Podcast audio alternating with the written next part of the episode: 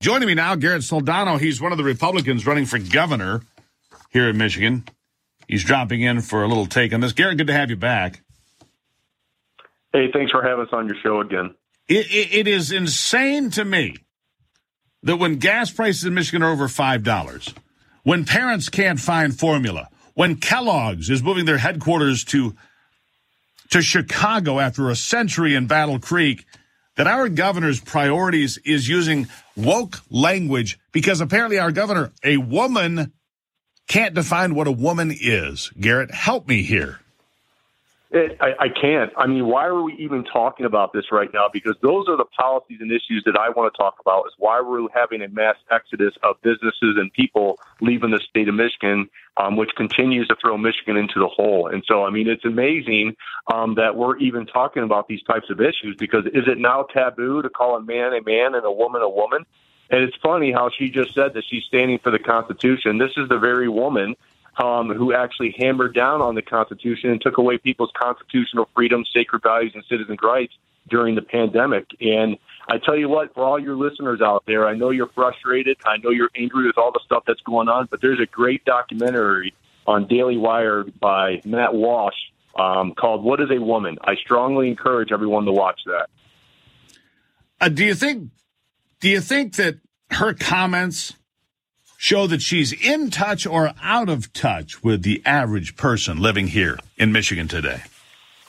Oh, she's definitely out of touch, and that's why people are sick and sick and tired of these career politicians, these silver spoon politicians, or even these politicians who are bought and paid for by special interest and lobbying groups. And people aren't real now. The majority of Michiganders, the majority of Americans, do not want this shoved down their throat. And I have no problem with the LGBTQ community. I have loved ones and family members who are part of that community, and I love them just as much as I love everyone else. But I do have a problem with them force feeding it down to our throats on everything that you're seeing on TV and Amazon Prime and Disney Plus. And I definitely have a problem with them trying to condition these kids in these schools about this hot garbage because you know what? We can't talk about sexuality in the workplace because it's considered sexual harassment to adults, but talking about sexuality to children um, in school and elementary school, for God's sakes, that school is considered essential now.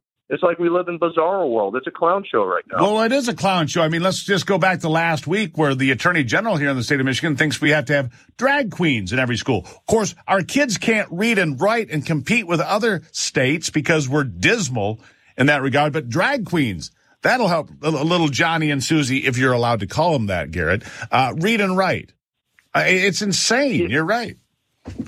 Yeah, and I agree with you 100%. Let's get back to the basics, you know, and that's why on day one we're banning CRT. If you want to teach my kids critical anything, critical math, critical science, um, critical reading skills, teach them the right history and all the history.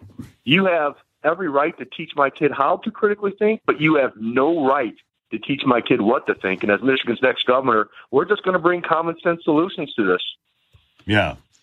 Garrett Soldano here reacting to Governor Gretchen Whitmer talking about menstruating people, 2.2 million. I'm not sure how you would. So does a woman who has reached menopause, are they just a, a, a non-entity uh, in, in this world? I mean, it's just bizarre to me.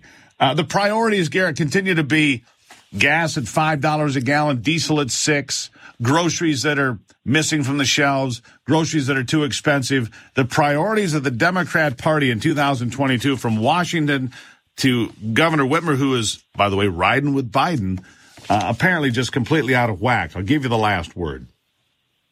Yeah, it was funny. I was talking to a journalist yesterday in Lansing, and they were questioning how you know I made a statement that we're going into a wait, a wait, wait, wait, wait, wait. Hold on, hold on. You found a journalist in Lansing.